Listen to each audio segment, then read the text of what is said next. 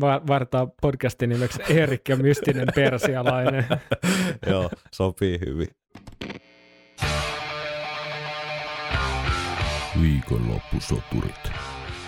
Iron Maiden podcast.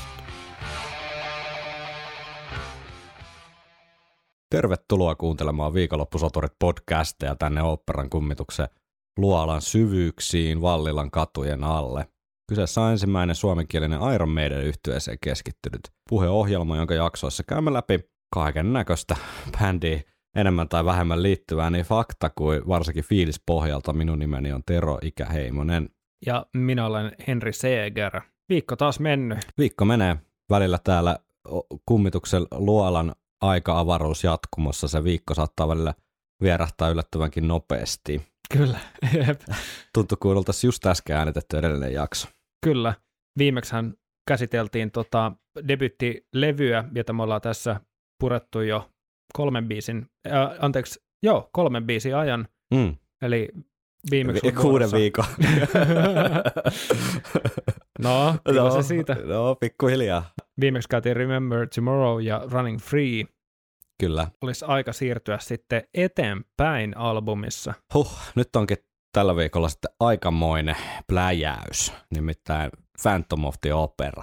Tämä on varmaan monille semmoinen ö, yksi katalyytti Mm. niin kuin Iron Maiden faniuteen. Kyllä, ja tähän liittyy paljon, paljon tota mielenkiintoista ikään kuin Iron Maiden tämmöistä isomman kuvan näkökulmaa. Määrittää paljon bändin myös tulevaisuuden ikään kuin linjaa verrattuna sit moniin näihin muihin kappaleisiin, vaikka mitä on tässä aikaisemmin tänä keväänä, alkutalvena tai siis lopputalvena käyty läpi. Mm. Että kyllä tässä, tässä, tässä jo tavallaan ne Iron Maiden kaikessa semmoisessa gloriassaan paistaa kirkkaana kuin kevät aurinko. Kyllä. En olisi paremmin, paremmin tota, voinut tota itse sanoa, mutta Ja sitten Ää. myös tämmöistä bändidynamiikkaan liittyvää, tämän, tämän kokoonpanon, tämän debyyttilevyn kokoonpanon ikään kuin hajoamiseen ja tähän koko kuvioon Dennis Stratton, niin hänen rooliinsa tässä bändissä liittyvää, liittyvää teemaa, niin päästään tänään käsittelemään läpi. Varmasti ei muita kappaleita edes uskalleta edes haaveilla, että tällä viikolla käytäisiin läpi, kun Phantomi. Tässä on niin paljon kaikkea keskusteltavaa ja Tässä on- purettavaa. seitsemän minuuttia ja kaksi sekuntia Joo, tiukkaa, tiukkaa tota, tavaraa. Ja ennen kuin, ennen kuin tota, itse asiassa mennään, no niin, sieltä se kuuluu. So- Sori. Nämä alkaa muuten olla viimeisiä Trooper Red and Black porttereita, mitä meillä on, jotka tilasin tämän, tämän kauden tarpeisiin, mutta nämä alkaa nyt tässä pikkuhiljaa ole sitten loppuun. Kyllä, Eli eli mitä, nautitaan niin pitkään kuin tavaraa riittää. Sulle ei tainnut olla avaaja. ei, ei mulla ei ole. Otapas siitä. Poika. Eihän, eihän tätä mahdollisuutta voi niin kuin, käyttää tai jättää käyttämättä, että kuuntelisi vähän Phantom of the Opera ja nauttisi yhden virallisen Iron Maiden kisajuoman siinä. No ei, ei, ei. Kyllä mä ehdottomasti suosittelen nyt kyllä Trooper-olutta tämän jakso kyytipojaksi. Ennen kuin päästään analyyseihin, niin mikä on sun, sun fiilikset? Ai niin, mä haluan kuulla sunkin fiilikset, mutta me heitettiin taas, me heitettiin taas ilmoille tolle, tonne tota Instamäelle, tonne story, story-maailmaan, tollasen tota, story-villeen, Joo, ää, t- tommonen yleisökysymys ja, ja tota, me koitetaan poimia tässä jakson, jakson aikana sitten reaaliajassa sitten näitä kuulia kommentteja, ne mukavasti rytmittää ja, ja tuo myös vähän jotain syvyyttä myös tähän keskustelu. meidänkin keskusteluun. Sisältöä. Sitten. Joo, Tämä on niin tota- ulkoistamisprosessi, että kun ei itse enää keksi mitään puhuttavaa, niin lukee sitten muiden kommentteja ääneen. No ei vaan. kyllä. Musta se on oikeasti, tämä on ollut ihan alusta lähtien erittäin motivoiva ja iso elementti tätä podcastin tekoa, niin on, on kyllä ollut erilaiset palautteet, eli laittakaa tulemaan vaan jatkossakin. Joo, ja tosiaan voi laittaa siellä Facebookin tai Instagramin kautta, jos ne, niin kuin yleisesti palautetta saa lähettää niin, tai haluaa lähettää, niin voi, voi tota, mitä tietä tahansa niin kuin postauksen tai yksityisviestin kautta ja sitten tietenkin toi sähköposti. Eli viikonloppusoturit at gmail.com Mm, näin näillä on. alkuun. Näin, näillä alkuun. Viikonloppusoturit. Niin, sun fiilikset. Iso biisi, henkilökohtaisesti ja myös Iron Maidenin historia kaaressa. Tykkään tosi paljon. Ikoninen kappale, tosi instrumentaali painotteinen loppupeleissä. Hyvin vähän lauluu suhteessa kappaleen kestoon, eli tosiaan seitsemän minuuttia tai seitsemän minuuttia ja 20 sekuntia riippuen vähän versiosta. Keskustellaan siitä sitten vaikka myöhemmin, mutta kuitenkin päälle seitsemän minsaa. Eli tässä on vähän semmoista ikään kuin alku kutkuttelua siitä, että mi- mihin niin kuin mittakaavaa tämä meidän ilmaisu on tulevaisuudessa menossa. Ja myös se vahva, tosi vahva progemaisuus Mm. yhdistettynä tietynlaiseen eeppisyyteen, mikä tässä kuitenkin on mun mielestä myös läsnä. On. Että tässä on niinku tavallaan semmoisen meidän, meidän niinku epoksen elementtejä myös. Joo, hyvin niin kuin, vielä tiiviissä paketissa Joo, tavallaan. ja vähän niin kuin väärässä paikassa tietyllä tapaa levy, että tämä ei ole niin kuin se levyn lopetuskappale kuitenkaan vielä. Niin. Se niin kuin eeppisin matka. Joo, ja, ja tota, on ihan samaa mieltä, samaa mieltä kaikessa, että kyllä tämä oli tietynlainen voimannäyttö tulevasta Mm. tota, ja tyylinäyte tulevasta varmasti, että mä luulen, että tästä saatte jäädä Steville sellainen fiilis, että hitto, että tällaisia olisi kiva tehdä lisää ja enemmän, ja sitten sit on muodostunut vähän semmoinen osa Iron Maiden legendaa, just tämmöinen e- epos-tyylinen biisi, vähintään yksi semmoinen tota, tota, per levyyn sitten, ja mitä tuossa, onko se viime vai toissa kauden, kaudella jo käytiin läpi, meillä oli tämmöinen kysymys, että mis, milloin oli ensimmäinen, ensimmäinen tota, laukakomppi, Mm. eli tämä takkata takkata takkata takkata komppi, ja Kyllä. täysin oma, oman tota, ylimielisyyteen kompastuen Mm. väitettiin ihan, ihan muuta, minä väitin ihan muuta, ja koska en, en niin kuin sokeuttani voinut palata ekaan levyyn, koska ei sillä kuitenkaan sitä ollut, mutta jos vaan olisin kuunnellut kerrankin tämän levyn, niin jum, Jumpe, siellähän se on, ne. tota, myöhemmin kuullaan vielä tota, tota, tämän yhden riffin ja soolon taustaa, Kyllä. niin, niin, niin, niin ää, siinäkin mielessä legendaarinen meidän biisi. Meille. Niin, meille eri syystä. niin, mutta joo, ihan totta. Eli laukka, laukka komppi tosiaan myös tässä esitellään, eli mikä on kyllä yksi semmoinen olennainen palanen tavallaan tätä meidän ilmaisua. Biisin syntyhistoriahan on siis se, että kappale sai alkunsa siinä joskus 77-78, eli Dennis Wilcokin ollessa bändissä laulajana, ja myöhemmin sitten muistetaan näitä Dennis Wilcokin oikeusjuttuja, eli hän sitten tässä haasto Iron Maidenin oikeuteen copyright-syistä, että hän olisi osallistunut kappaleen sanotuksiin, mutta se homma sitten sovittiin tota, oikeus oli ulkopuolella, mutta Dennis, Dennis oli siihen aikaan kyllä bändissä ja Steve Harrison, bass player, lehden haastattelussa vuonna 2015 muistellut seuraavasti. Kirjoitin biisin isoäitini peräkammarissa, jossa asuin. Onneksi minulla oli oma pieni huone, koska sedät ja tädit olivat jo muuttaneet kaikki pois. Muistan ajatelleeni, että nyt taisi syntyä jotain aika hyvää. niin, Kyllä se vaan tietää. se tietää silloin, kun syntyy jotain aika hyvää. Loopy Newhouse-niminen hahmo, eli Iron Maidenin varhaisia ö, yleismies, jantusia, bändiystävä ja roudari ja, ja tota, tämmöinen yleissäätäjä, niin hän sitten tämmöisessä kirjassa kuin ö, Loopy on Loopy World, The Iron Maiden Years vuodelta 2016, niin Boaty McBoatway. Joo, muistelee tapausta huhtikuun 10. päivältä vuodelta 1979. Se oli ensimmäinen kerta, kun bändi onnistui soittamaan Phantomin alusta loppuun. Tätä ennen joku oli aina unohtanut, missä osassa mennään tai mokasi jotain muuta. Kaikki osasivat kyllä soittaa omat osuutensa, mutta niiden saaminen oikeaan järjestykseen vaati kuukausien harjoittelun ennen kuin se viimein onnistui. Se oli suuri helpotus ja taisimme juhlia sitä tuopilla nopeasti paikallisessa bubissa, kunnes palasimme treenaamaan, toivoen, että bändi saisi soitettua sen uudestaan oikein. Mutta ei.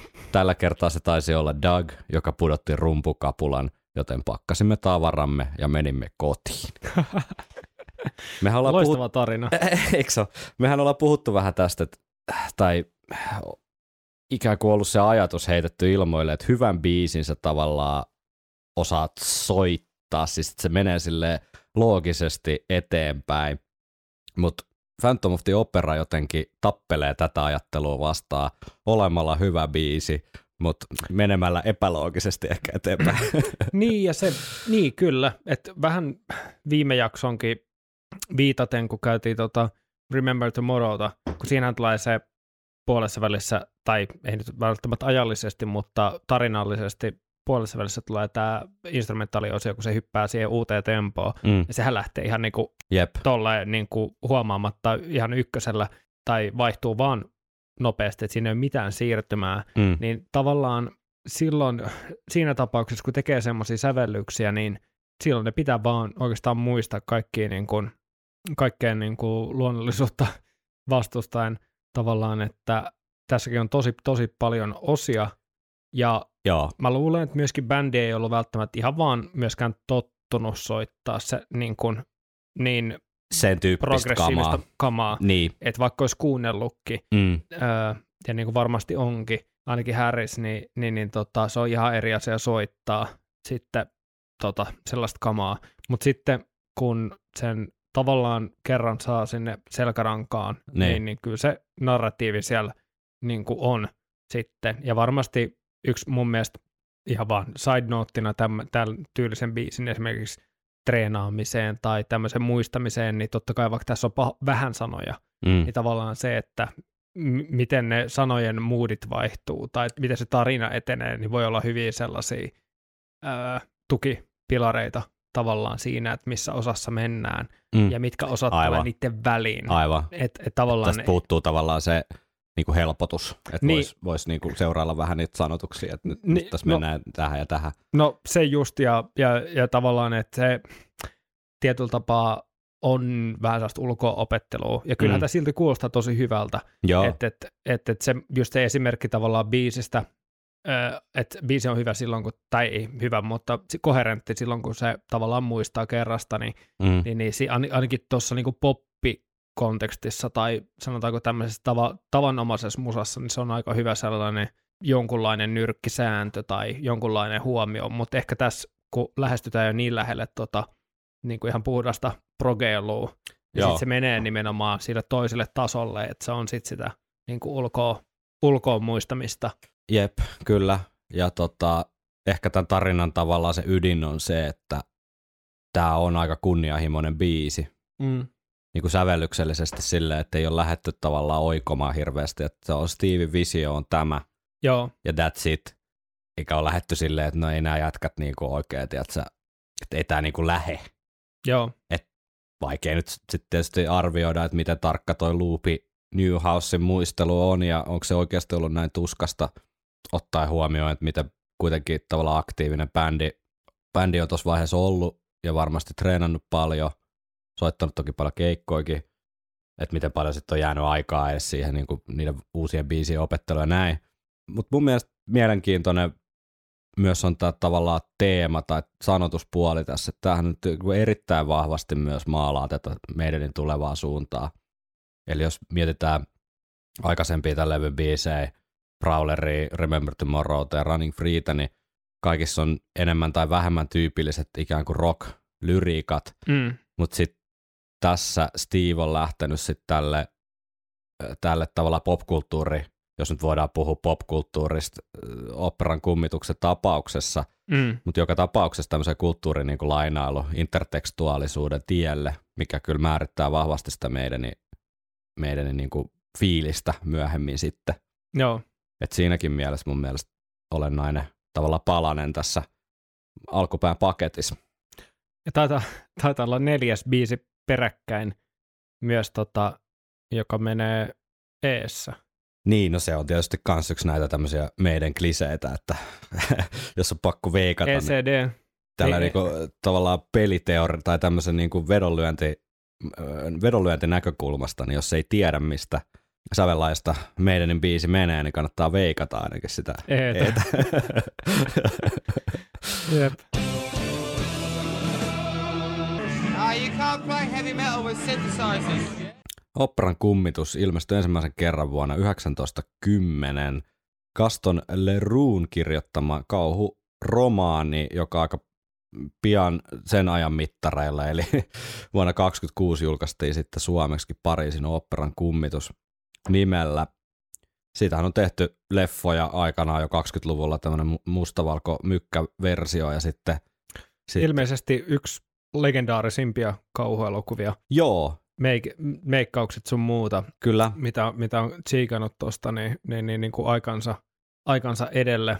Kyllä. Ja sitten 2004 myös elokuva, joka tosin perustuu sitten tähän ehkä, ku, tai varmasti kuuluisimpaan, jos meidän niin näkemystä ei lasketa, niin eri, eli tota Andrew Lloyd Webberin musikaaliin perustuva leffa sitten tullut tuossa myöhemmin. Ja musikaalihan on pyörännyt siellä tota, vuosikymmenet ja erittäin, mm. erittäin suosittu ja varmaan ehkä maailman kuuluisin musikaali, voisi ehkä sanoa, vaikka en ole mikään niinku suuri musikaali tietäjä ole – muiden Andrew Lloyd Webberin musikaalien ohessa. Eh, niin, niin. Viikonloppusotureidenhan tota, äh, tähän trademarkkiin kuuluu tämmöinen sivupoluille harhailu, niin harhaillaanko hetkeksi tuonne Pariisin oopperan katakombeihin? Oi, oi, oi, oi, todellakin, todellakin. Koska meidän tavoite ei ainoastaan ole viihdyttää itseämme, mutta myös sivistää kuulijoitamme, niin me, nähdään... me yhdistää nämä. Kastolle Ruuhan, hän, hänestä piti alun perin tulla lakimies, mutta hän hävisi kaikki perintönsä uhkapeleissä ja joutui sitten ryhtymään toimittajaksi. Hyvin traaginen elämäntarina siis. Rahahuolissa joutui journalistiksi siirtymään ja sitten siinä leipätyön ohessa niin rupesi haaveilemaan, että, että tota, ilmeisesti Edgar Allan Poe ja Arthur Conan Doylein ikään kuin jalanjäljissä ja heidän innottamanaan, niin että voisi ehkä itsekin kirjoitella vähän tarinoita. Ja siitä sai alkunsa sitten oopperan kummitus.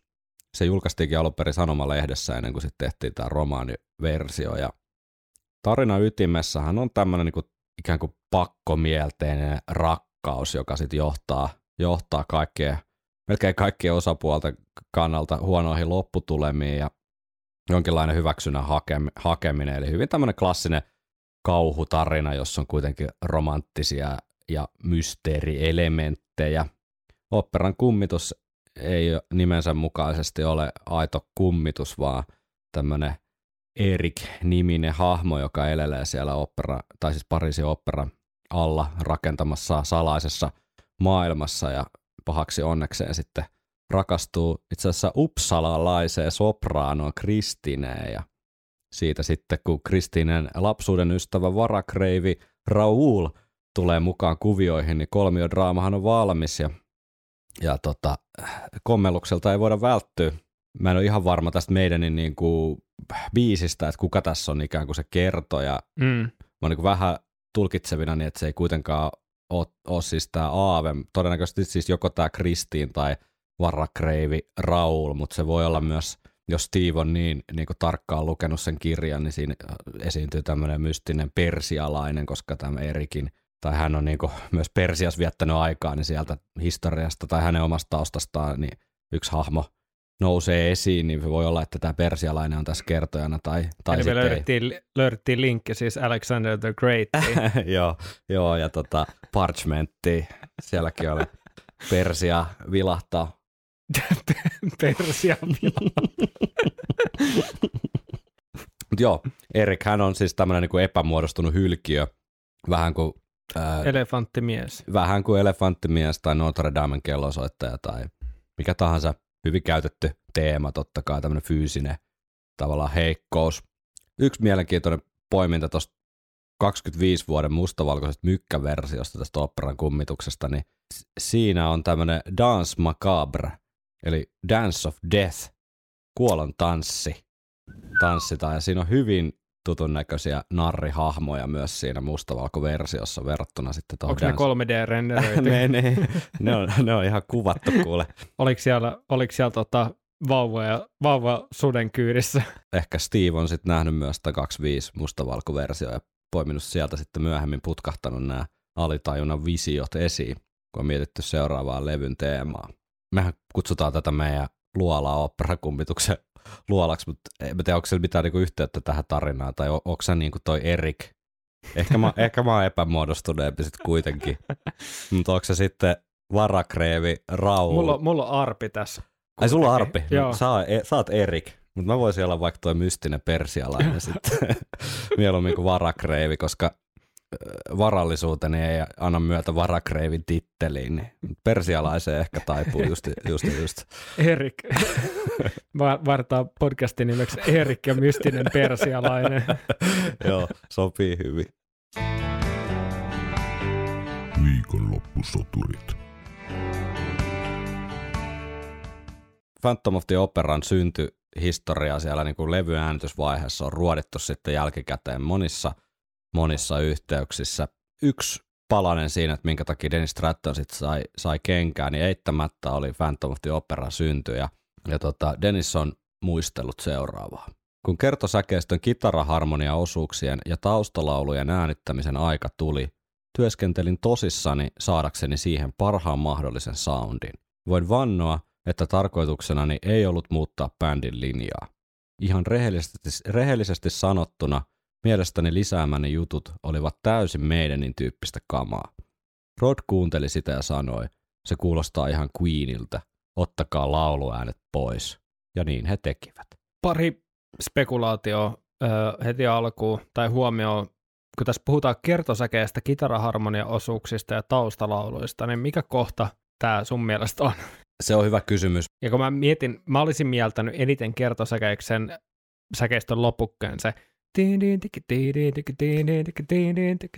niin, tavallaan, totta, koska joo. sitä, sitä toistetaan ja sitten se biisi loppuukin siihen. Mm, Mutta siinä taas ei ole mitään kitaraharmonioita. niin, Ja mä mietin, että siihen kohtaan olisi myös sopinut, tota, tiedätkö, siinä olisi ollut paikka vaikka just niin kuin lauluharmonioille. no ehkä siinä on just, ehkä siinä on just ollut ja sitten. siinä, siinähän on muistaakseni jonkinlaiset pienet harmoniat.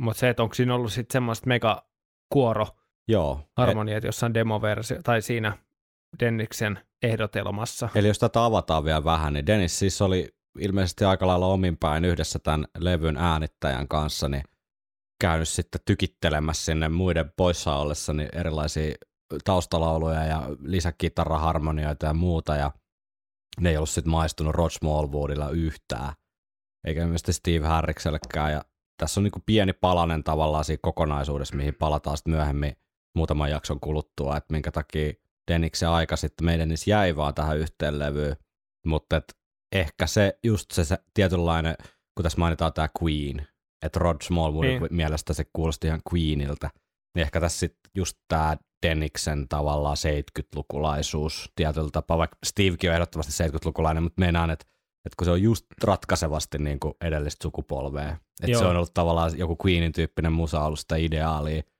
ideaalia niin kuin musikaalista, että miltä musiikin pitää sitä, niin, kuulostaa. niin, nimenomaan, että se on ollut tavallaan se, mihin pyritään. Niin, että Ja- se on niinku ykkösjuttu. Että Joo. sit kun sä kuulostat siltä, niin sä kuulostat hyvältä. Joo, toi on hyvä pointti. Ja tämä on mun mielestä oiva aasinsilta ja teema, niin kuin, mitä käsitellä tässä samalla. Mm. Ja olisi kyllä äärimmäisen siistiä kuulla joku, että et Dennis vaikka tekisi, että sä itse silleen ihan vaan tuohon levyversion päälle, vetäisi niinku sinne päin jotain, Mm. niinku, että tällä, tässä mä ajattelin tämmöistä ja tässä mä ajattelin tämmöistä, joku sellainen Mm. mm. vaihtoehtoversio. Vähän niin kuin mä viime jaksossa niin, laulan mä olin unohtanut Remember se. Tomorrow. Mä olin unohtanut se, se oli ihan loistava.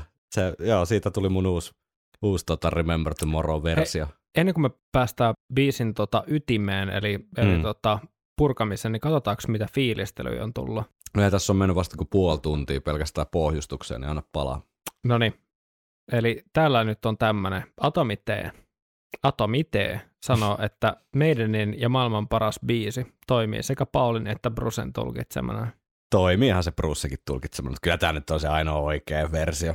Mutta mun mielestä, verrattuna vaikka kahta edellistä biisiä, Mm. niin tämä mun mielestä sopii parhaiten näistä kolmesta, ehkä, Joo, on, onhan ehkä siis todella, Bruselle. ko- Tai todella siis kovia myös versioita. Bruselle mä tarkoitan. Mm. Et ehkä ne kaksi edellistä, mitkä on asteen verran sitä protompaa, niin mä tykkään vielä enemmän. Siis kaikista näistä kolmesta, pakko sanoa, Paul on, jos mä kuuntelen levyltä, Mm. niin Paulia kiitos. Mm. Mutta tää on se kappale, missä mun mielestä Brusekin pääsee ehkä enemmän olemaan Bruse. Niin, tässä on semmoista teatraalisuutta, mikä Nimenomaan. sopii Brusselle hyvin. Joo, nimenomaan, että tässä on enemmän tulkinnan varaa ehkä jossain määrin. Joo, ja sitten tässä ehkä laulut ei rehellisesti sanottuna ole niin isossa roolissa. Tavallaan, Eikä ole niin henkilökohtaiset, niin, Niin, kuin niin. Paul Diano on, Niin, Paul totta, Diano on tehnyt, totta. että, et, tiedätkö, Justice 16 ja Pickup Truck ja tällaista, Joo, joo, joo. Niin kuin, että, että ne kuulostaa uskottavilta ja omakohtaisilta, kun Diano esittää ne. Mm. Ja sitten kun Bruce esittää ne, niin se on fine, niin. ei mitään valittamista, Puuttuu mutta se ulottuvuus. puuttuu nimenomaan. Mutta Mm. tämä kappale, kun ei käsittele Paul Dianoa elämänsä, Hänen keksittyä elämää. tai ihanne elämää. niin, niin. niin, niin tota, sen takia ehkä tässä on myös enemmän liikkumavaraa siinä tulkintapuolessa. Joo. Tämä sopii sen takia mun mielestä niin kuin, tosi hyvin Brucelle kanssa. Joo. Kyllähän tästä on järkyttävän kovia nykymeidänin versioita kyllä niin kuin sieltä Ullevilta esimerkiksi Mm. mm. aivan, aivan loistava ja kyllä tässä on tilaa tavallaan kolmelle kitaro, kitarallekin tiluttaa, On. koska tässä on tosi paljon päällekkäisiä, päällekkäisiä harmonioita. On et, tosi et, hyvin. Et, et se kyllä, siinä, siinä kyllä se kolmen kitaristi kokoonpano myös tuo siihen ihan niin kuin jymäkkää meininkiä. Joo, Et ei siinä mitään. Olisiko aika nyt pikkuhiljaa ruveta jo kuuntelemaan Phantomia? kyllä. Hoho, pitää laittaa turvavyö kiinni, koska tästä tulee kyllä aikamoinen klippitykittely myös, kun mä katson tätä mun listaa täällä. Aloitetaan. Intro.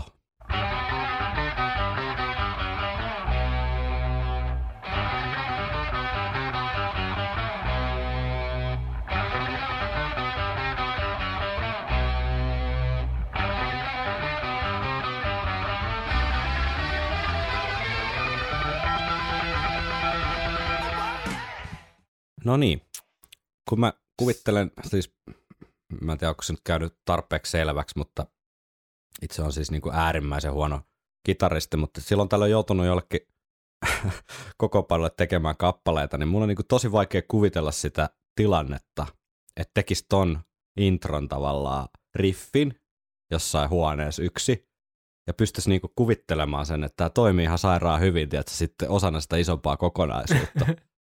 et, siis tuohan on tosi hyvä, mutta mä meinaan vaan sitä tilannetta jotenkin, että toi vaatii niinku semmoista tietynlaista... Siellä isoäidin niin, peräkammarissa. niin, niin, että toihan on vaan toinen niinku juoksutus, mutta sitten kun, sit kun sä pystyt näkemään sen jotenkin semmoisena osana sitä, Mm. sitä täytekakkua, niin se, se on lahjakkuutta, joka multa puuttuu, mutta on niinku hienoa tavallaan kuulla tämmöisiä juttuja ihan sille puskista.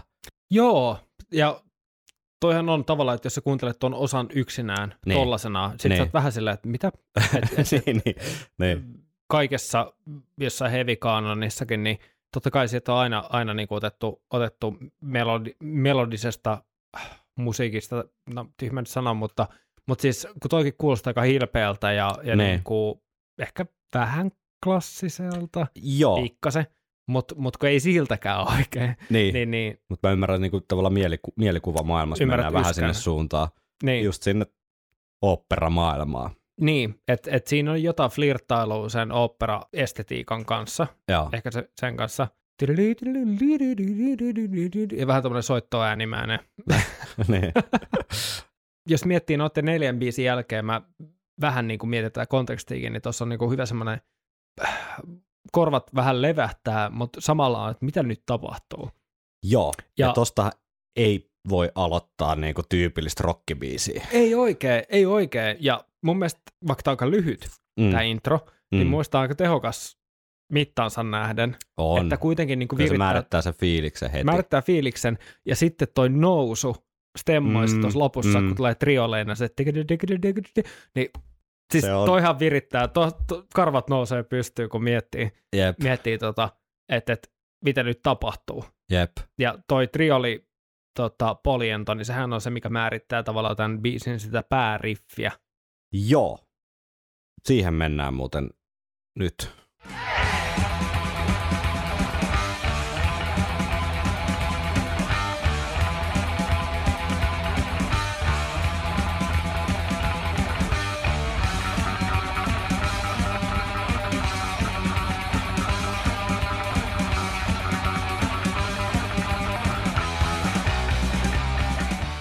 Onhan toi riffi.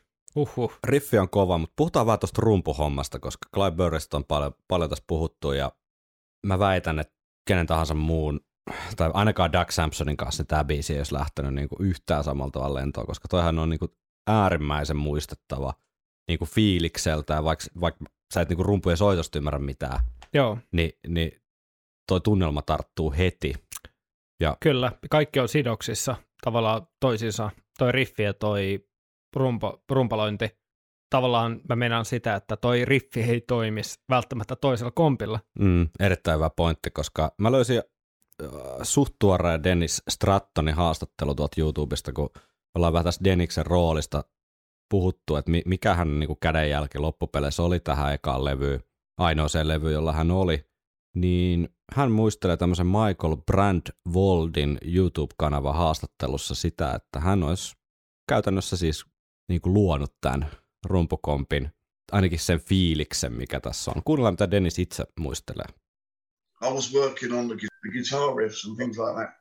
And um, he was saying to me, you know, what, I don't see, I don't, I don't know how get hold of this. The, the, the pace of this song is, you know, and you know, I'm not. A, I play drums. I like playing drums, but I'm not a drummer.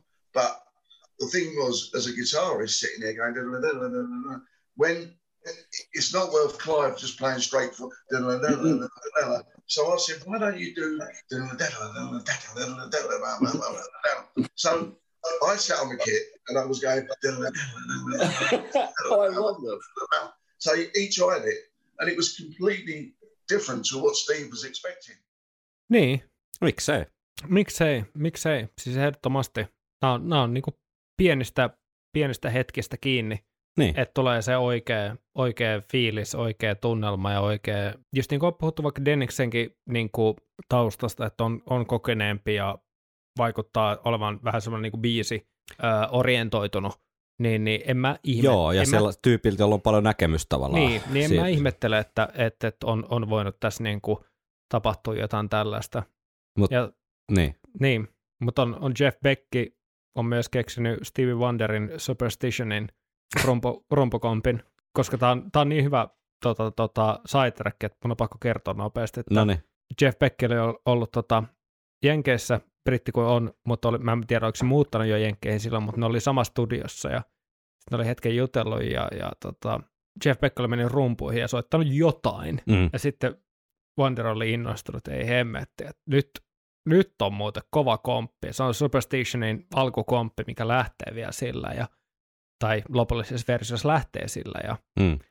ja tota, tota, sitten Jeff Beck oli lähtenyt veke sieltä mestolta ja sitten se oli kuullut myöhemmin just sitä levyä, että siinä, siinä on tosiaan se sen komppi, mutta Stevie vaan soitti sen levylle paremmin, mitä, mitä niinku, Hän olisi se oli, hän olisi soittanut, mutta se koko biisi oli kuulemma niinku lähtenyt siitä, Niin. että tavallaan onhan näitä tapauksia, ei, ei musiikki ole sen ihmeempää.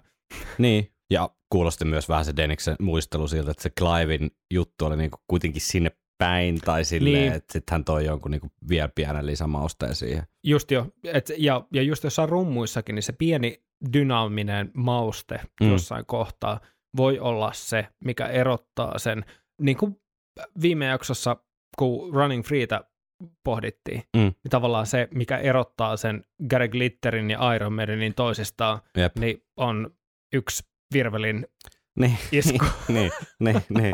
Mutta toi, on toi on musta niin mielenkiintoinen tuolla tarina ja muutenkin tämä Clive rumpukomppi on tässä niin, mä haluan niinku korostaa tätä ja valehtelematta, niin myös osa syy on se, että tästä nyt löytyy tämmöisiä niinku eristettyjä rumpuraitoja. Niin pitäisikö Oi, kuunnella oi, vielä tuo oi, pelkästään oi, tuo Clivein rumpuhomma? Todellakin.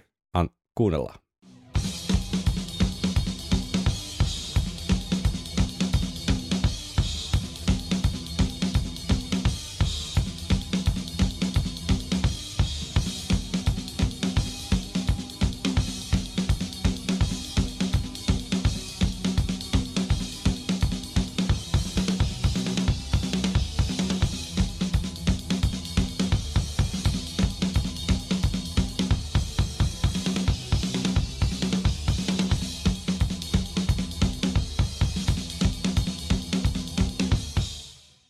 Ai vitsi, olisi voinut kuunnella koko biisin kyllä. niin.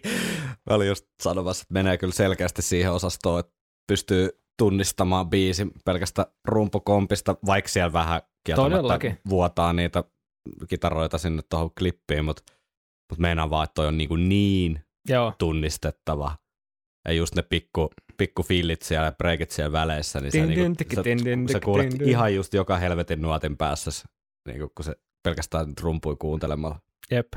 Ai vitsi, mä en ollut kuullut tota aikaisemmin. Toi varmaan löytyy YouTubesta. Joo, löytyy. Ai Joo. saakeli. Mutta siis mahtavaa rumpalointia. Siis On, on. Aivan sairaan niin kuin, hyvä touch ja fiilis. Ja On, on. jos Dennis on tuohon pystynyt jonkun oman mausteensa tuomaan, niin se on jo mun mielestä ansaitsee paikkansa meidän debyyttilevyllä. Toki Kyllä. muutenkin.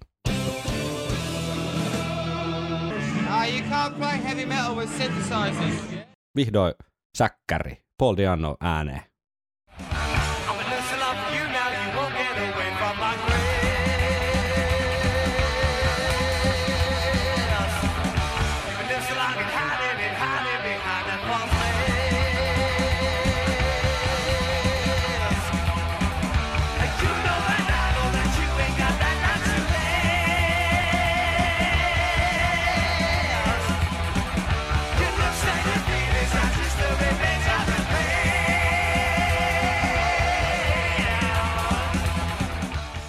Joo, ihan, ihan sairaan kova. Että Oh. Tuossa just tuskin niin kuin monenakaan vuotena tuli saatua mitään selvää, että mitä tuossa lauletaan. Ei. Ja vähän hassu, hassun kuuloinen niin tuo rytmitys, tota, mm. Varsinkin tuossa alussa, mutta todella toimivaa säkeistöä, eikä tuossa niinku himmailla ollenkaan. Että heti kun, heti kun tota, ää, vedetään niinku linjat kiinni ja se niinku pysähtyy ja tulee se introsta tuttu melodia, niin Jep.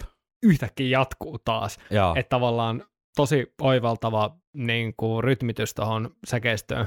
On, ja siellä on aika pitkiä nuotteja myös niin kuin Paulilta, että se pitää sitä samaa ääntä Joo. aika pitkään. Ja kyllä niin kuin hyvä laulaja, siis Joo, erittäin hyvä laulaja. joo ja tykkään tässäkin biisistä tosi, tosi paljon.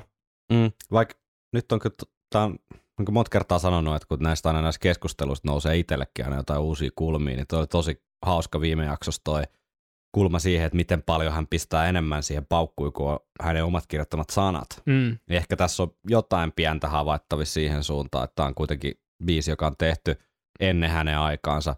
Hyvä suoritus, mutta puuttuuko se viimeinen niin kuin palo sieltä Niin. sit kuitenkin? Joo, ja sitten tuossa on hauska tuossa myöskin tämän säkeistön, tai noiden säkeistöjen lopukkeessa ylipäätään, kun tulee stemmat mukaan just Mm. tuossa, ja livenäkin, livenäkin kuulee, kun Harris vetää niin kuin, muistaakseni falsetissa, Joo, ja se siellä, joo. siellä tota lopussa, mutta et, tosi tunnelmallinen ja solidi säkeistö. Kiinnostaisiko sua kuulla tästä vielä semmoinen, missä on pelkästään laulu? Miksei? Miksei? I've been listening out for you now, you won't get away from my grace. You've been living so long and hiding and hiding behind that false mask.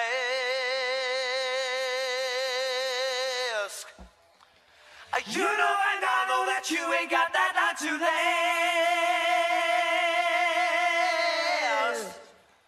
Your looks and your feelings are just the remains of your past.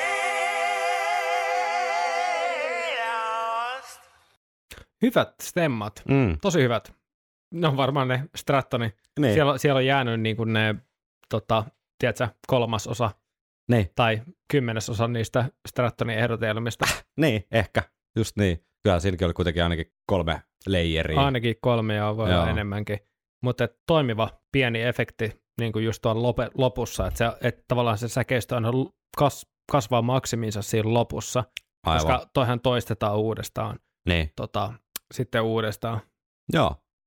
Sitten tulee, joo, nimenomaan tavallaan säke, to, toka säkeistö tulee tuohon perään ja sitten alkaa nämä niin Phantomin ää, Pariisin oopperan katakombien salaisuudet sieltä pikkuhiljaa purskahdella ää, odottamattoman oopperayleisö kasvoille, kun yhtäkkiä tärähtääkin sitten ihan niin kuin varottamatta tällainen kunnon osanvaihto ja stemmat. Kuunnellaanko? Mm-hmm.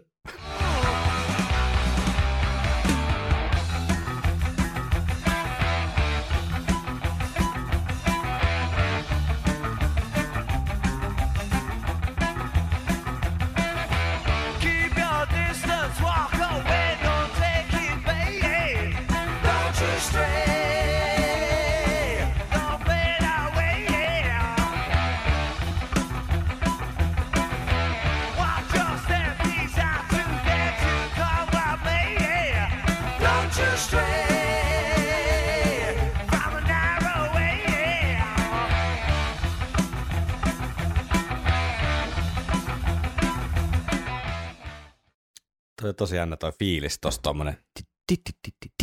Se on just se semmonen tietynlainen niin lurkkiva Jep. semmonen. Se on just se. Mikä se nyt on suomeksi? Semmonen joku vaaniva niin. fiilis, kun siinä lauletaan, että watch your step, he's out to get you. Ja, tällaista. ja, ja tota, Teatteria. Joo. Musiikki, musiikkiteatteria, kyllä, että et, et, jossa missä, Steve, Steve Harris on niin parhaimmillaan loistava. Joo, että siinä, siinä tavallaan se, mitä sä kuulet, korreloi sanotusten kanssa ja, ja tota, tai sun ei, tossa ei välttämättä tarvitsisi olla sanojakaan, että sä tavallaan tiedät, että siinä Jep. vaikka, tiedät sä, kipitetään siellä katakombeissa karkuun jotain tai piireskellään. Just Ja- näin. Ja tota, tosiaan sä oot nostanut tästä noin stemmat esiin, niin, niin, niin tota, aika kovalla, Niin, todella kovalla. tosi kovalla. Joo. Ja mä, mulla tuli äsken sellainen ajatus, että kun me kuunneltiin sen jutsua, Mm. me oltiin silleen, että onko tässä stemmoja? niin, Tiedätkö silleen, että, totta. että stemmat on karannut joo, aika pitkälti meidän niistä. Totta. Ää, ainakin siis näin vahvanahan Joo. ei ole varmaan debyttilevyn jälkeen ollut edes. mm. On siellä ollut jotain to Midnight tai Revelations tai Aces High tai ää, jotain Wasted Years, mitä vaikka Adrian Smith laulaa Joo. hennosti Mm. taust niin kuin kertsissä. Joo. Mutta jossain väliosassa Jep, jep. näin kovalla, niin ei ole varmaan kuultu tämän jälkeen. Joo, mikä on vähän sääli. Mutta sitten kun mä mietin vielä, peilaan tätä verrattuna sit siihen niin kuin aikaisempaan keskusteluun siitä, että Deniksellä oli sitten vielä jotain niin kuin vielä enemmän, niin herää kyllä vähän se kysymys, että eikö tässä nyt ala jo ole aika paljon? Niin, nimenomaan, Et, et, et, et onko se niin kuin vähän semmoista katkeraa nillitystä sitten, no, että ne halusi ne kaikki mullisäilyt sieltä pois, koska jos biisissä jo on niin Näin kuin tällaiset, paljon tällaiset tässä. stemmat, ja vielä tässä niin kuin mik- miksissä niin kuin aika, aika pinnassa, niin voihan se oikeasti olla, että se on vaan ollut ihan hirveän kuulonen se Deniksen niin kuin versio, että sitä on ollut vaan liikaa yksinkertaisesti, koska Niin, koska sehän se toimii, alkaa- niin kuin, sehän toimii niin kuin mausteen, se toimii tehokeinona ja Mm. mm. tämmöisessä teatter, musiikkiteatterissa, mi, mi, mis, mun mielestä just tämmöistä oopperamaista tavallaan, että musiikin luodaan myös paljon sitä tunnelmaa, Jep. mitä tässä on, mitä meidän myöhemmin, niin kuin Raimo Agent Marinerhan on niin kuin näytelmä musiikkimuodossa, niin, niin tota, Kuinka monta stemmaa siinä on? Niin, Ei, niin, vält, ei välttämättä yhtään. ei välttämättä yhtään, niin tota, toimii todella hyvin, toimii, Toimii. tosi hienosti. Ja vaikka tämä nyt ei ole mitään oopperalaulua todellakaan, että siellä Steve ja Dennis vetää vähän korkeammalta eh- ehkä niin kuin jotain laulustemmoja, mutta meinaa vaan, että sieltä tulee vähän sitä niin kuin vibaa, että se sopii siis tähän biisin niin kuin maailmaan, mitä se haluaa luoda. Joo, sopi tosi hyvin. Ja toi oli yllätti vaan just toi, että kuinka pinnalla se oli ja sitten tosiaan se tavallaan se totuus, että kuinka kado, katoava luonnonvara se on. Et Aivan. Kyllä kuitenkin noista lähtisi varmasti niin kuin Steve ja Adrian molemmat vaikka niin kuin laulutaitoisia todistettavasti, Kyllä. niin, niin, niin, niin että sekin voisi tuoda tosi paljon lisää Joo, noihin biiseihin ja tällaisia, mutta sen nyt oli muutama sellainen momentti, missä oli jotain Brusen omia niin stemmoja enemmän kuin ehkä pitkään aikaa. joo, Mielenkiintoista, tai hauska kuulla taas näin vahvaa stemmajuttuja, ja mä oon pitänyt aina näitä ihan selviönä, että totta kai tästä tulee nämä stemmat, mm. ja, ja tota, ne on myös mun mielestä ehkä samalla vähän keventävät, nehän keventää vähän tunnelmaa, ja joo, tekee tästä nimenomaan just vähän sitä Rocky Horror Picture Show joo, niin kuin fiilistä, joo, joka on myös erinomainen musikaali. Niin, tota, joo, se on varmaan se toinen musikaali, mikä mä näen. mutta tota, West Side Storyhan on maailman paras. Eikö siitä on nyt Spielberg tehnyt jonkun uuden, Vissiin. uuden versio? Joo. Niin just, on kai siinä dinosauruksia. niin, niin tota, mut, mut et, joo, pieni, pieni häivehdys siihen, mitä meidän olisi voinut olla, jos olisi paljon laulustemmoja. Ja sitten jos lähdet tosi pragmaattiseksi tässä asiassa, niin, niin kyllähän se, kun se syö sitä intensiteettiä, se syö vähän sitä Aivan. raakuutta. Aivan. Niin tavallaan, että jos sä mietit tota osaa Mm. tollasenaan, ää, tästä tulee varmaan kahden ja puolen tunnin jakso, kun me lähdetään tähän linjalle, mutta mut mietit sitä vaikka alkuriffiä, Niin, mikä on aika raaka, ja kun Joo. jytää, ja sitten tulee tää, niin näähän on tosi eri maailmasta. mm. Mutta tämä biisi on muutenkin niin sillisalatti, että et se, se, se, antaa jotenkin vähän anteeksi. tiedätkö? Niin antaa. Ja, ja sen takia tämä on mun mielestä tosi hauska niin kuin tietynlainen porttibiisi. niin. Iron Maiden siirtyy tietynlaista niin kuin jytä, jytähevistä niin kuin tonne sen omaan tietynlaiseen proge epos maailmaan. Jep, jep. Sanotukset suoraan jostain 200 vuotta vanhasta kirjasta ja Aina menee vanhempaa ja vanhempaa. sillä mennään. Kyllä.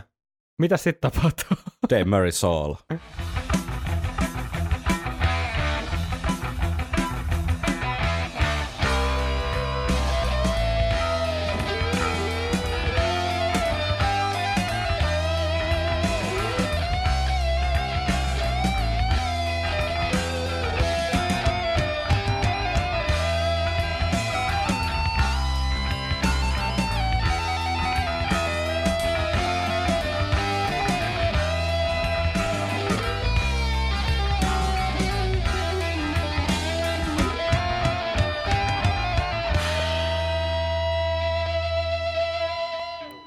Soul. Soolo. Oletko On. eri mieltä? En, en, en, siis todellakin sama- Tunnelmallinen. on tosi tunnelmallinen ja mitkä on tavallaan, mistä mä muistan ton soolon aina. Siis vaikka toi on tommonen aika niinku, tosi simppeli, mutta aina sen soolon sen loppukeikku tulee niin olisiko siinä sitä persialaisuutta, Ehkä, ehkä. mutta mut tosi legendaarinen ja tunnelmallinen Joo, ja taas hauska osa vaihto siis tosta niinku hiippailu. Ti- ti- ti- Joo.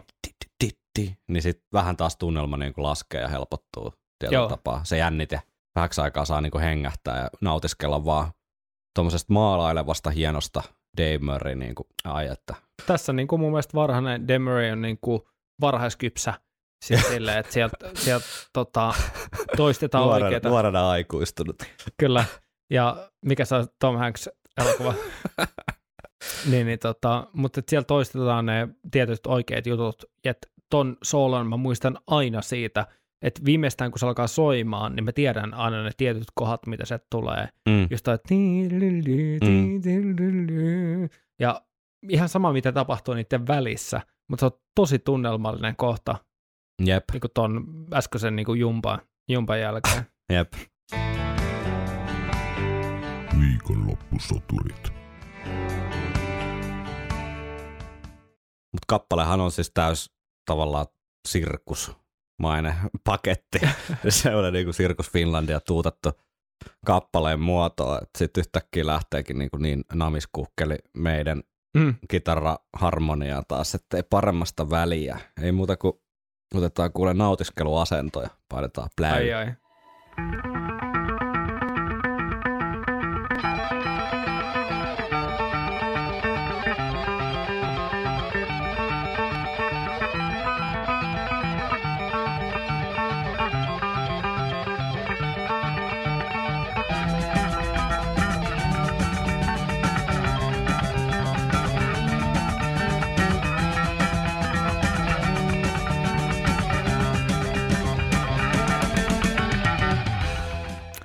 Sitähän jatkuu sitten vielä pari kertaa uudestaan toi Joo. sama kierto, mutta erikoinen biisi. Tavallaan, että ethän, eihän toikaan, niinku, että sä voit tavallaan odottaa, että toi tulee seuraavaksi.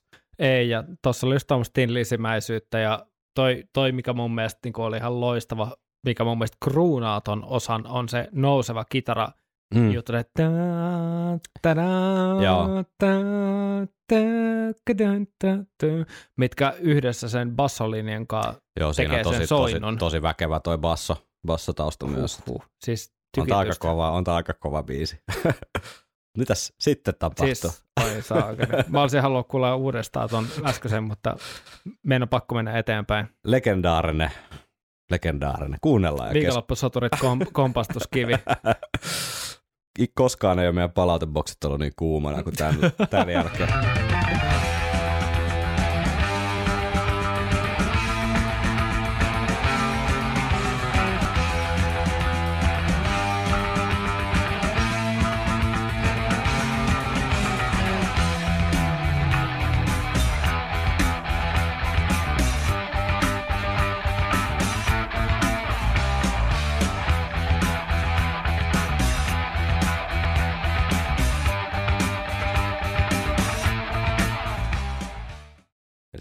Tärähti sitten trademark laukkakomppi. Kyllä. Taas Loistava. aika silleen puun takaa. Että biisissä ei aikaisemmin ole ollut mitään siihen viittaavaakaan, vaan sitten mennään tuommoiseen niinku letkeeseen fiilikseen jopa jollain tapaa. Joo, se on erokkaasti tehty silleen, että siinä va- samat soinnut, mutta sitten se tunnelma muuttuu ja komppi muuttuu. Ja sitten sen jälkeen taas komppi muuttuu. Mm, aivan. Lähtee siihen takka, takka, takka, siihen laukka, laukka hommaa. Joo.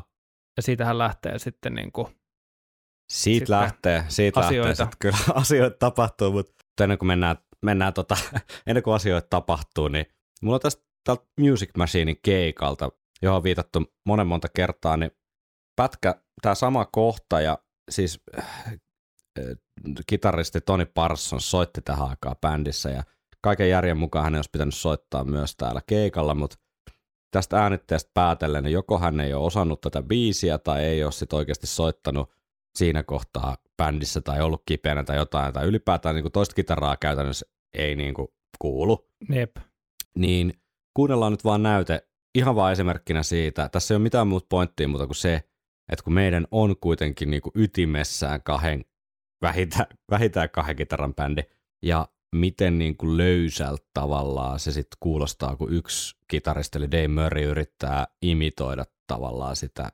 jotenkin saada sen fiiliksen luotua yksin, mikä ei vaan onnistu, koska se biisi on niin kuin tehty useammalle kuin yhdelle kitaralle. jep, Kuunnellaan. annetaan mennä.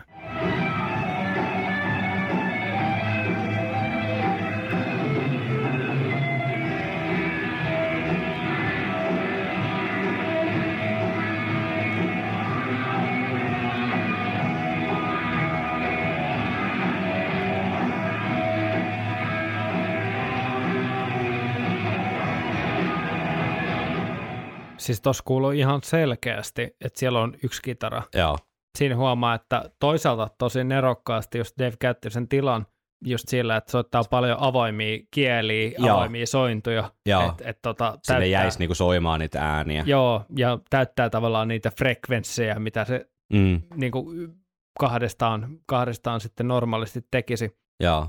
Ehkä albumin versio on kuitenkin sillä tiukemman kuulonen toi vaihto. Että. On, on, on, on, ja toi osa muutenkin. niin, kyllä. Just, että siellä on enemmän niitä voimasointuja, eikä, eikä tota, noita avoimia sointuja. Tämä on mielenkiintoinen poiminta. Joo, Mehän vähän käyntiin niin kuin viestivaihtoa tästä niin kuin tähän liittyen, kyllä. niin, niin jännä kuulla, että mitkä on ollut, tai, tai olisi jännä, kiva tietää, että mitkä on ollut ne olosuhteet, että onko ollut sellainen just, että, että Parsons on ollut bändissä, mutta, Mm. mutta ei ole just tolla keikalla. Aivan. Mä en, joo, mulla ei ole tähän vastausta, mutta ilmiselvästi niin hän ei kyllä tossa soita. Et sit on Nostanut esimerkiksi, kädet ilmaan. esimerkiksi sit on jotain Raskin Armsin keikkoja samalta, samo, samoilta kuukausilta, kun hän oli, hän oli bändissä siinä ihan selvästi kuuluu kaksi kitaraa ihan hienosti. Et, ethän se tavallaan voi niin kuin äänittää, kun toikin on tuollainen yleisöäänite, Joo. silleen, että se ei kuuluisi sieltä. No ei, ei. Et, kun et toikin se, on, et se, ei- mä, et se meinaan, että semmoista paikkaa siinä tilassa ei ole. jep. Mi- miten se niinku leikkaisi ne toisen kitaran soundit jotenkin kokonaan pois. Niin, niinpä, ja vaikka, vaikka noin soittaisi täysin samat jutut, niin. niin sen kyllä Joo, sen huomaisi. joo, joo, Et tavallaan se, että se totaalinen puutos on, tai se puute on se, mikä tuossa niinku kyllä joo, niinku on niin ilmiselvää. joo. Mutta mä ajattelin, versio. mm, niin, tosi paljon huonompi. Mä ajattelin, että tehdään, tehdään tämmöinen julkinen anteeksipyyntö vielä Steve Harrikselle sen muodossa, että kun aikanaan väitettiin, että debyyttilevylle ei olisi ollut laukkakomppia, niin että otetaanko Steve Harriksen laukka bassoa, kuunnellaanko sitä nyt sitten? Joo, itse asiassa Steve Harrison on just tuossa meidän oven takana niin, odottanut mut kaksi pitää- tuntia, että miksi se on täällä studiossa. Me pyydetään siltä anteeksi. niin jo, mutta ei, ei me sitä äänitetä, koska, eikä kuvata, koska ei se Ei. varmaan halua semmoista matskua jakoa. Ei. Ehkä se yhä alkapone. Ei, Yksi alkapone ja se on siinä. niin. Steve Harris, ehkä kuuluisin laukkabassottelija maailmassa. Ja tämä on nyt sitten ensimmäinen Iron Maidenin levytetty kappale, jossa on laukkabassoa, ja se kuulostaa tältä.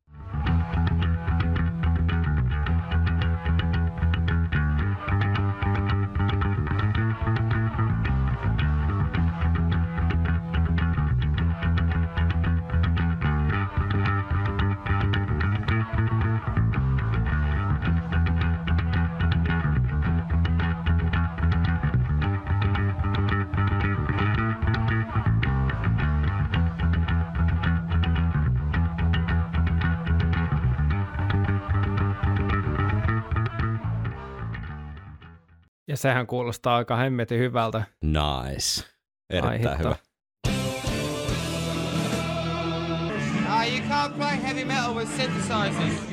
Tosiaan sitten laukkailun päälle alkaa kitarat, kitarat soittaa rockimelodiaa.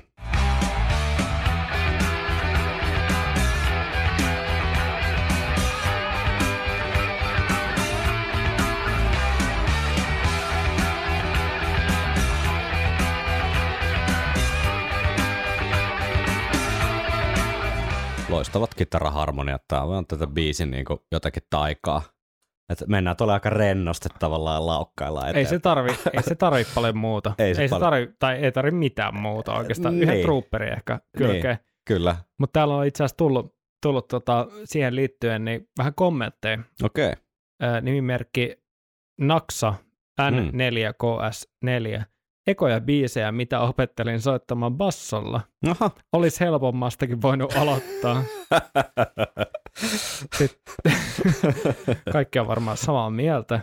Joten seuraava Mikko AR sanoi, että jos yhdellä biisillä kuvaisi Iron Maiden yhtyettä, niin se olisi tämä huikea biisi. Mutta joo, toi, toi on hyvä loppukeskustelun tota, kulma. Pistetään mieleen. Joo, ja sitten vielä Arska KP jatkaa, että se ensimmäinen eeppinen biisi. Sitä ei käy kieltäminen Ei, varmaan niinku edes niinku, ei. Mutta hyvä mun mielestä nyt liittyä tähän laukkabassoon just nimenomaan, että onko se, onko se eeppisyyden jotakin salaisuus loppupeleissä sit just se laukka. Tiedätkö että se, se, se, se luo sen niinku, vaan semmoisen niinku eteenpäin menevän semmoisen niinku massiivisen fiiliksen heti. Jonkun semmoinen matkanteon tunnelma. En tiedä. kyllä mä luulen, että, Niitä on muitakin. Ehkä. mä luulen, että biisin pituus on ensinnäkin se. Niin, että se, joo, se vaatii toki sen, että kolmen minuutin e-posta X, ja niin- mahdoton tehdä. X, niin, Trooperhan olisi tolla määrityksellä epos, Niin, aivan, aivan. mutta mut tota, tarpeeksi monta osaa ja tarpeeksi paljon minuutteja. Jep, ja ehkä myös se, että ainakin osan osista pitää olla semmoisia semi-keskitempoisia tai rauhallisia. Niin, nimenomaan, että se vaihtelee. Joo, kyllä. Eli intensiteetti, Sä et voi Ää. pahtaa yhdeksään minuuttia niin kuin täböllä. ei, et se, joo, kyllä. Et tavallaan teknisesti voisi olla epos, mutta tavallaan se, että jos hyvä epos Mm. on tavallaan semmoinen, että niin kuin hyvä kirja tavallaan, että, että eihän kirja, kyllä kirjakin yleensä alkaa sille, että, että, että an- annetaan vähän jotain taustatietoa, on joku setappi, Mm. ja sitten jossain vaiheessa kirja on tavallaan se mayhem tai tarinaa ylipäätänsä, mm. siis draaman kaari. Et, Just niin. et, tota, on se alkuasetelma, on se käänne ja sitten on se lopuke. Tavallaan, että siinä, et, et, siinä käydään eri paikoissa ja on dynamiikkaa, mm. niin, niin siinä missä poppibiisi ehkä flirttailee kaikkien näiden kanssa, Mm. niin ehkä, ehkä Epos on semmoinen, joka menee askel pidemmälle ja syvemmälle jokaiseen niistä ilman, että kerrataan hirveästi mitään. Niin. Ja nyt tuli vielä ihan sivujuonteena mieleen, että ajattelin, jos tässä biisissä olisi ollut semmoinen minuutin tota, hidas intro. semmoinen, semmoinen näppäilyintro. Akustinen. Akustinen mielellään, joo. Et, Niin, tai siis en mä, tiedä- mä, en mä käännän, tiedä, mä käännän tämän pointin toiseen kulmaan, eli toisin sanoen hyvä, outro. hyvä eeppos ei vaadi sitä. Joo, hyvin sanottu. Hyvin sanottu. Toki niitä on muitakin esimerkkejä meidän, myös meidän historiassa, mutta Mutta jos palataan just vaikka Rime of the Ancient Mariner, niin, niin no sehän, se- sehän niin. lähtee no se oli just se mun niinku toinen Niin. esimerkki. Niin, mutta sehän lähtee suoraan keskelle Niin. sitä valtamerta. Sitten sä oot seilaamassa. Ja sehän on niinku myös draamassa tavallaan hyvä. ja se on myös hidas laukkakomppi. Yksi, yksi, niin no, yksi, yksi tehokeino myös, että sä tavallaan aloitat keskeltä sitä juttua ja sitten selvität, että miten sinne on päädytty. Niin, Sehän on tosi Niin, tyypillinen totta. vaikka jossain leffoissa tai sarjoissa tai näin, että sen ei välttämättä tarvitse alkaa sieltä alusta. Ja mun mielestä tässä on ehkä vähän jotain semmoista fiilistä. Okei, toi Phantomin intro on ehkä semmoinen niinku operantia, että se on joku semmoinen esi, esisoitto tai joku semmoinen, että hei, niin nyt totta. lopet, lopetatta sen röökin vetämiseen ja teet se konjakin juomiseen ja valot sammuu ja silleen, että istukaa alas, että kohta lähtee. Mutta se Joo. niinku riittää siihen just, just se, mikä se on. totta. Mutta joo, missähän me oltiin? Davy Soul. Dave Murray pääsee soittamaan toisen soola tässä biisissä. Kuunnellaan. Anna palaa.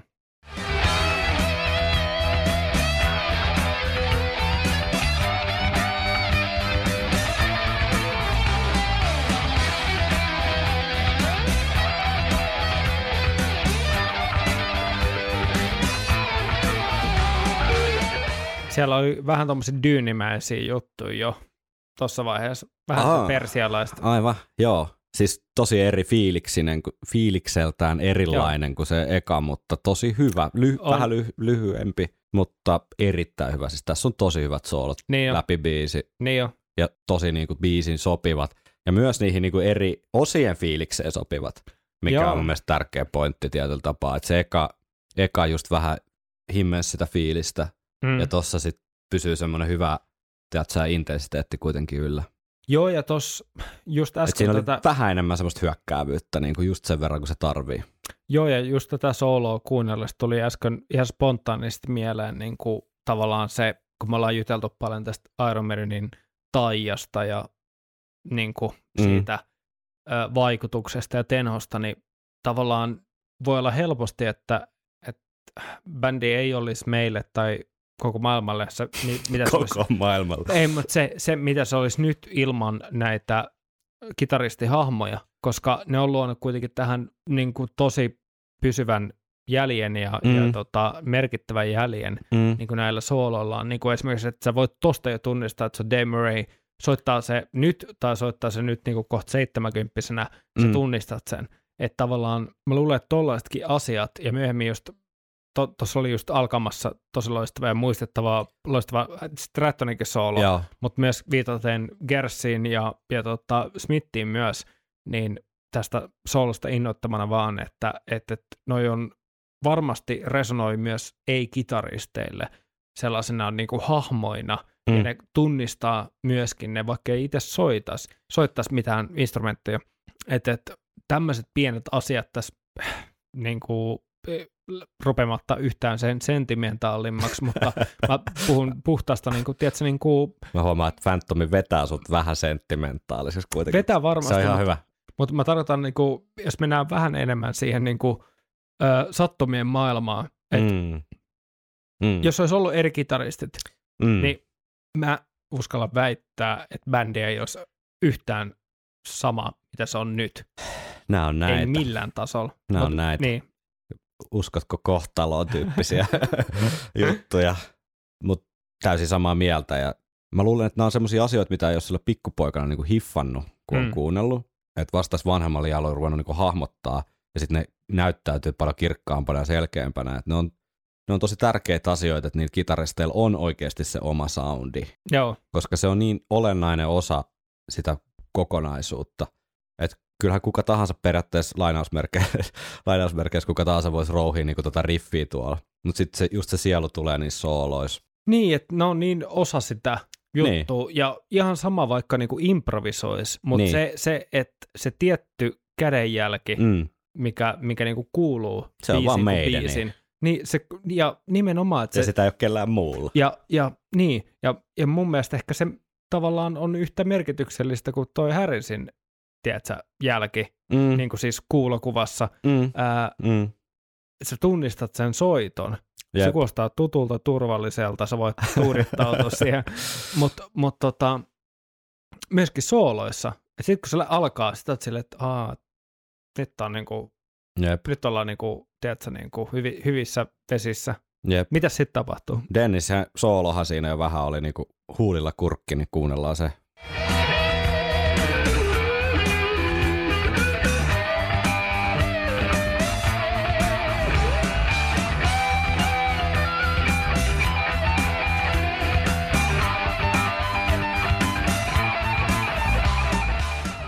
Tämä on loistava Mä tuo tykkään. loppu. Mm. Joo, joo, siis toi on, toi on tosi hyvä soolo. Dynamiikkaa, bluesia. Tämä on vaihtoehto historiaa aina totta kai ja mielenkiintoista pohdittavaa. Ja sitten kun tämän levykokonaisuuden lopuksi puhutaan siitä, kun Dennis sai kenkää, mutta ehkä nyt korvan taakse on vähän sitä, kun toi oli mun mielestä on tosi miellyttävä, siis niin kuin tunnistettava soundi myös Deniksellä Joo, ja niin kuin hyvä, hyvä meininki noissa sooloissa. Et totta kai meidänille, meidänin kannalta niin kuin vaihto Adrian Smithiin oli niin kuin ehdottomasti suunta ylöspäin ja Mm. eteenpäin, mutta et, tavallaan jos miettii tätä vaikka tätä kolmen kitaristin aikaa, niin Mm. minkälainen kombo olisi sitten vaikka Adrian Smith, Dennis Stratton ja Dave Murray, et Niin, se kuulostaisi niin kuin ihan eri bändiltä. Että sieltä puuttuisi ehkä sitten se vaarallinen elementti. kyllä. Kaikkea se voi olla, että olisi sitten liian niin Villikortti. villikortti, niin. Tavallaan sääli, että Deniksen aika jäi niin lyhyeksi meidänis, mutta mut sitten taas kun miettii, että tilalle tuli Adrian, niin ei sitä voi olla silleen niinku loputtoman pahoillaan, mutta mulla on ollut, mulla on ollut sellainen pieni niinku sympatia aina Denikseen. Sen takia, että kyllä on tosi hyviä juttuja, mitä tässä levyllä on. On, on. Siis sanotaanko näin, että levy ei kärsi ollenkaan siitä, että Dennis Stratton on tällä levyllä. Ne. Levy ei kuulosta vajaalta yhtään sen takia. Päinvastoin se on voinut tuoda oikeasti paljon siis juttuja. En mä, en mä niinku sitä, sitä Mm. ollenkaan niinku epäile. Mutta ehkä se oli, ehkä, ehkä totta, muut tyypit oli, oli sen verran niinku, ö, eri kulmalla liikenteessä. Et ehkä, ehkä Strattonilla oli jotain urautumista jo niinku siinä vaiheessa, tai kyynisyyttä. Jos se oli liian kypsä, ko- koki itsensä liian Joo. kypsäksi. Ja eittämättä ollut jotain henkilö, henkilökemia-asioita ja käydään niitä sitten tuossa myöhemmin läpi, mutta nyt vaan haluan, haluan antaa Denikselle kunnian siellä, missä hänelle kuuluu.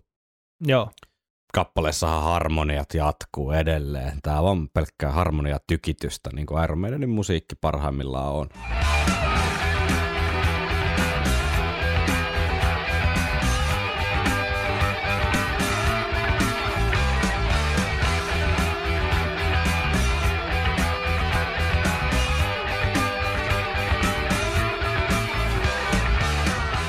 Mahtava.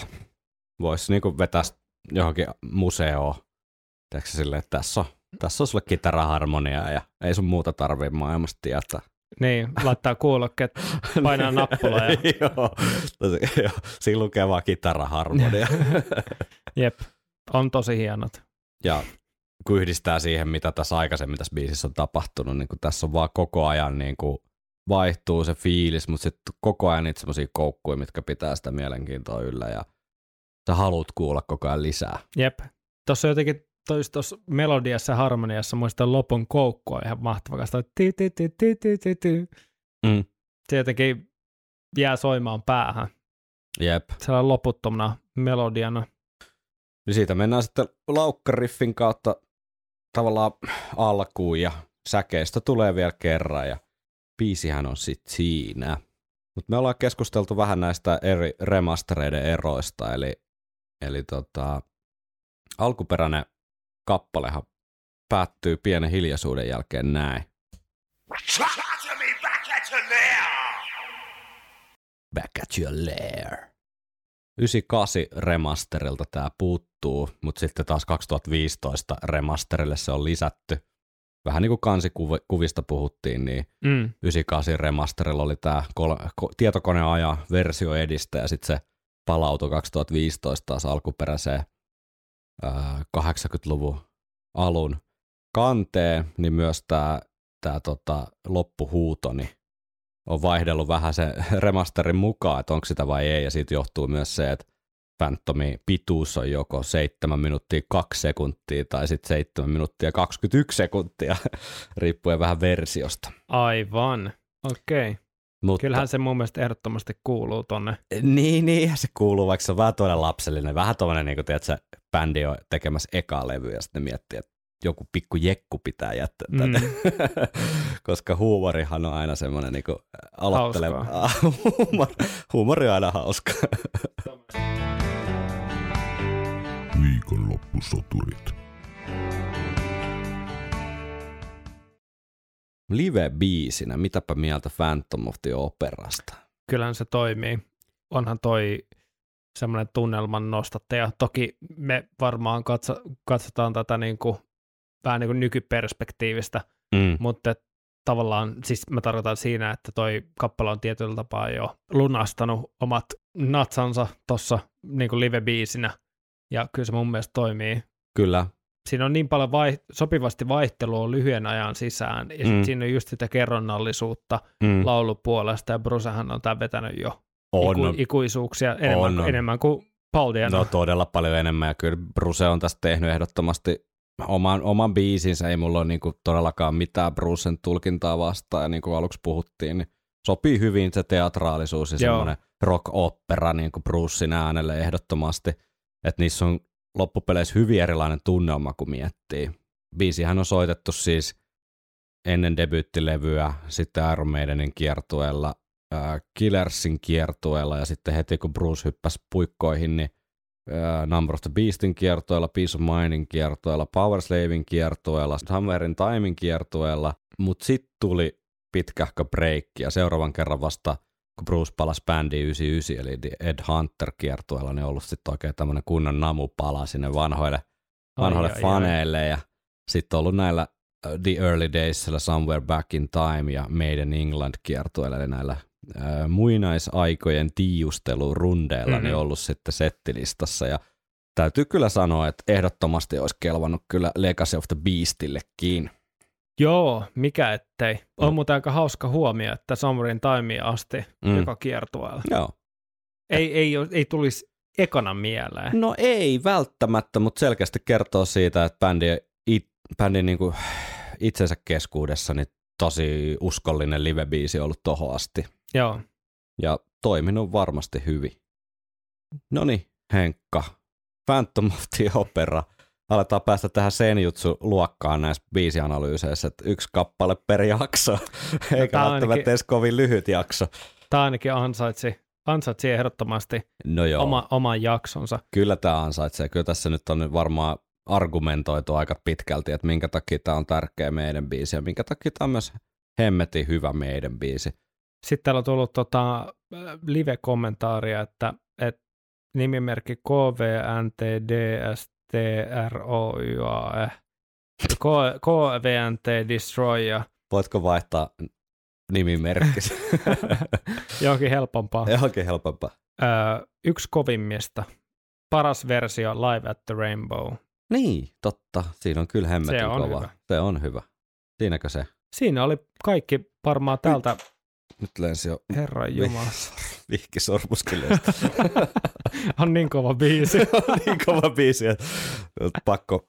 Eikö Running Freehän olisi pitänyt olla enemmän tämä niin vihkisormuksen lentokappale, mutta menee se näinkin.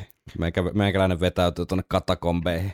Kristiineen, Kristiinen perässä. mikä olisi meidän, mikä olisi meidän vähän niin kuin tämmöinen tota, loppukaneetti, eli, eli tota, kappale, joka on Iron Manin historiassa varmasti merkittävä faneille, mutta myös, myös bändille, Joo, ja ei ihan turhaa, sillä, sillä tota, tämä esitti paljon uusia, niin kuin, uusia sävyjä Iron Maidenistä ja myös mm. väläytti vähän, mitä tuleman niin kuin pitää. et ehkä kokonaisuutena, siis nyt, nyt kaikki sitten pitäkää ne tota, pitäkää mielenne ja sydämemme, sydämenne rauhallisina. Ei ole tarkoitus nyt tässä yhtään kritisoida Phantomia, koska en keksi siitä oikeasti mitään kritisoitavaa sinänsä, mutta jos miettii vielä tätä, niin kuin, missä kohtaa bändin historiaa tämä on tullut ja näin, niin tavallaan se, sehän on niin kuin, tavallaan aika sillisalattimainen rakennelma vaan osia peräkkäin. Mutta niissä yksittäisissä osissa niin Steve on pystynyt hyvin varhaisessa vaiheessa tavallaan hiomaan sen ilmaisunsa niin kuin lähes täydelliseksi. Mä Mm. tarkoitan noita kitaraharmonioita, mä tarkoitan sitä, sitä draamaa, mitä vaikka siinä, siinä just ennen Davey Solo, eka solo olevassa niin kuin hippailuosassa on. Ja kaikki semmoisia niin pikkujuttuja, mitkä on niin kuin ihan 10 kautta 10 jo siinä vaiheessa. Jep, Mutta jos miettii niin kuin biisiä sille tosi tosi raan analyyttisesti kokonaisuutena, niin sehän ei niin kuin tavallaan hirveästi etene silleen niin kuin kauhean loogisesti paikasta A paikkaan B. Jos me vertaan vaikka Rime of the Ancient Marineriin, mikä alkaa sieltä huipulta, laskee siellä keskivaiheelle ja sitten palaa sinne huippuun, niin toi on niin kuin vähän all over the place, tai se on niin kuin pikkasen se polku harhailee enemmän, mikä Joo, ei ole sit- mikään niin kuin va- varsinainen kritiikki, mutta jos mä vertaan sitten semmoisiin myöhempiin, niin kuin, missä se vie se biisin teko taito niin kuin kokonaisuutena on kypsynyt pikkusen. Joo, toi on kyllä ihan, ihan tota, mun mielestä validi, validia outputtia. Mutta mut, tota, Ensimmäinen suomenkielinen Iron Maiden podcast. joo, mut tavallaan, Sekin on jo vähän ironinen, koska siinä on jo Iron Maiden ja podcast. No niin, mutta joo.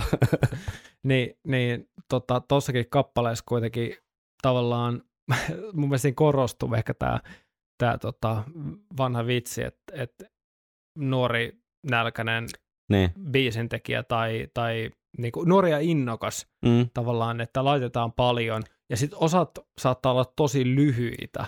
Joo, Ja se on jos muuten mietit- hy- hyvä jos, pointti. Jos vertaat joo. vaikka just tuohon Ram of the Ancient Marineriin, Mm, on olemassa muitakin verrokkibiisejä toki, mutta, mm. mutta et siinä kuitenkin osat voi olla tosi pitkiä. No vaikka Alexander the Great, Niin. jossa on niinku intro jo pelkästään, tiedätkö, Joo, pidempi kuin Phantomissa seitsemän osaa, ehti soittaa niin. siihen mennessä. jep, ja, ja tota, että et rauhassa tavallaan keskitytään siihen yhteen osaan, mutta Mm. toisaalta mä siinä mielessä mä, mä vähän puolan, puolan Phantomia, että se on kuitenkin niin intensiivinen biisi On, on. tavallaan, että et, et, tota, se on joku jännä tämmöinen eeppinen niin kuin rockirykäsy. Niin, ja siis se on helvetin hyvä, että Steve teki sen 78 eikä 2018, Niin. koska veikkaan, että Kyllä me lopputulos kuunnellaan olisi... sitä vähän nostalgia-lasien tai korvien läpi kuitenkin. Kuunnellaan totta kai, mutta meinaan, että varmaan se lopputulos olisi voinut olla nykypäivässä huonompi. Tiedätkö että sitten olisi lähdetty liikaa jotenkin tunkemaan sinne sitä, just sitä himmailua ja muuta. Että tuossa on se oma viehätys, kun se oikeasti koko ajan vittu tykittää vaan eteenpäin ja eteenpäin. Jep. Se on vähän Ilman niinku järjen hiventäkään. Niin, semmoinen showcase-biisi. Niin, Tavallaan, kyllä. mitä tää, et, et, jos tämä bändi soittaa yhden biisin, Mm, tai jos sä kuulet yhden biisin tältä bändiltä, mm, niin tähän on ollut varmasti semmoinen biisi, että on jotain uutta, ja tässä yhdistyy heavy ja proge, ja, ja tota, varmaan niin tuonne Number of the Beastiin asti ollut Joo. semmoinen, että jengi, tiedätkö, niin kuin portti, porttihuume Joo, meidänin maailmaan. kyllä. Jännä ajatella, että jos, jos tuossa biisissä olisi vaikka selkeästi semmoinen yksi tavallaan Kertsi. suvantovaihe, no niin, tai semmoinen suvantovaihe, että se Rime of the Ancient Marinerin tapaan, tai sitten Hallowed Be Thy Name alkaa silleen tosi rauhallisesti, niin, niin että et jos siellä olisi vielä se, että se tunne Mm. taso, niin kuin musi- tai niin kuin musiikkiteatterin tavallaan se taso, että mentäisiin niin kuin oikeasti tosi rauhallisesti, Joo, niin miten se sitten vaikuttaisi kappaleeseen, en tiedä.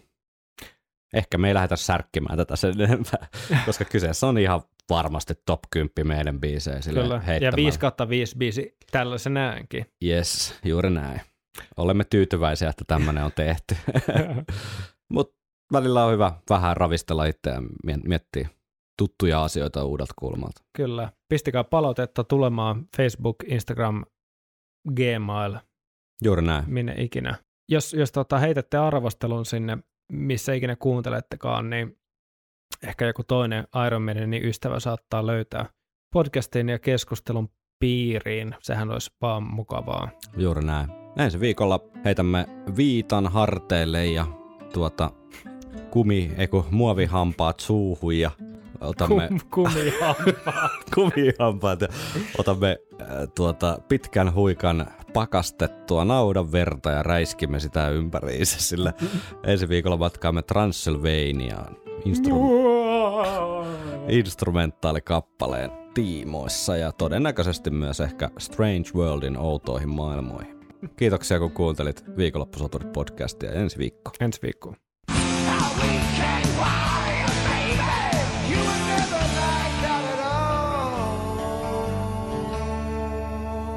Viikonloppusoturit.